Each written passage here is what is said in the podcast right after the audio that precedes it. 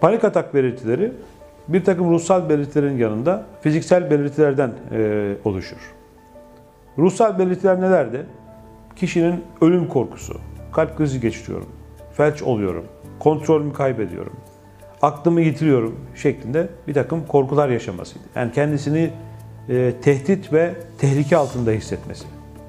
Bunun yanında adrenalin hormonunun çok fazla salgılanmasına bağlı olarak da kişide bir takım fiziksel belirtiler e, meydana gelir. Nedir bunlar? Kalbin aşırı hızlanması, göğüs ağrısı, taşikardi e, ve işte bütün e, kola ve e, omuza yayılan e, göğüs ağrısı şeklinde olduğu için kalp krizi korkusunu çok daha e, şiddetlendiren bir e, tablo olarak karşımıza çıkar. Yine damarlarda e, büzüşme ile birlikte tansiyonun e, sürekli inip çıkması e, ki bu panik atakta en çok karşılaştığımız belirtilerdendir. Hatta buna biz oynak tansiyon adını veririz. Kişiler bu, bu yüzden kendilerinin tansiyon hastası olduklarını düşünürler. Tansiyonların yükseldiğini, felç olacaklarını, işte e, beyin kanaması olacaklarını düşünüp acillere koşarlar.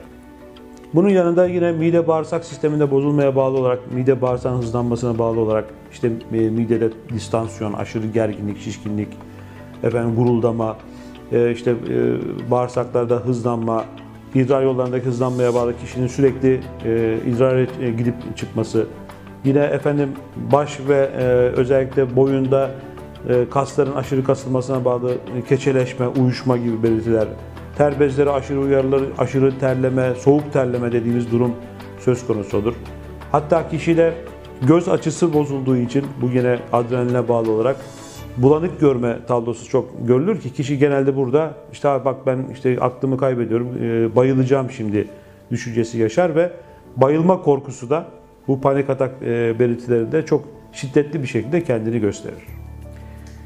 Panik atak belirtilerinin hepsi çok önemli belirtilerdir. Ancak bir belirti vardır ki panik atakta özdeşleşmiştir. Bu da nefes darlığı, solunum sıkıntısı tablosu. Biz buna halk arasında hava açlığı da diyoruz. Kişi o tablo içerisinde solunum kaslarının aşırı kasılması sonrasında öyle bir tablo içerisine girer ki nefes alamaz, nefesine doyamaz ve sanki nefes alamadığı için öleceği gibi bir duyguya kapılır, bir düşünceye kapılır. Pencereleri açmak ister, efendim bir an önce dışarı kendini atmak ister. Arabadaysa arabanın camlarını açıp dışarıya hava almak için sarkan, efendim hatta uçaktayken bu durumdan dolayı uçağın kapılarının açılmasını isteyen hastalar bile söz konusu olabilir. Yani bu e, solunum e, zorluğu, hava açlığı, panik belirtilerinin en önemlilerinden bir tanesidir.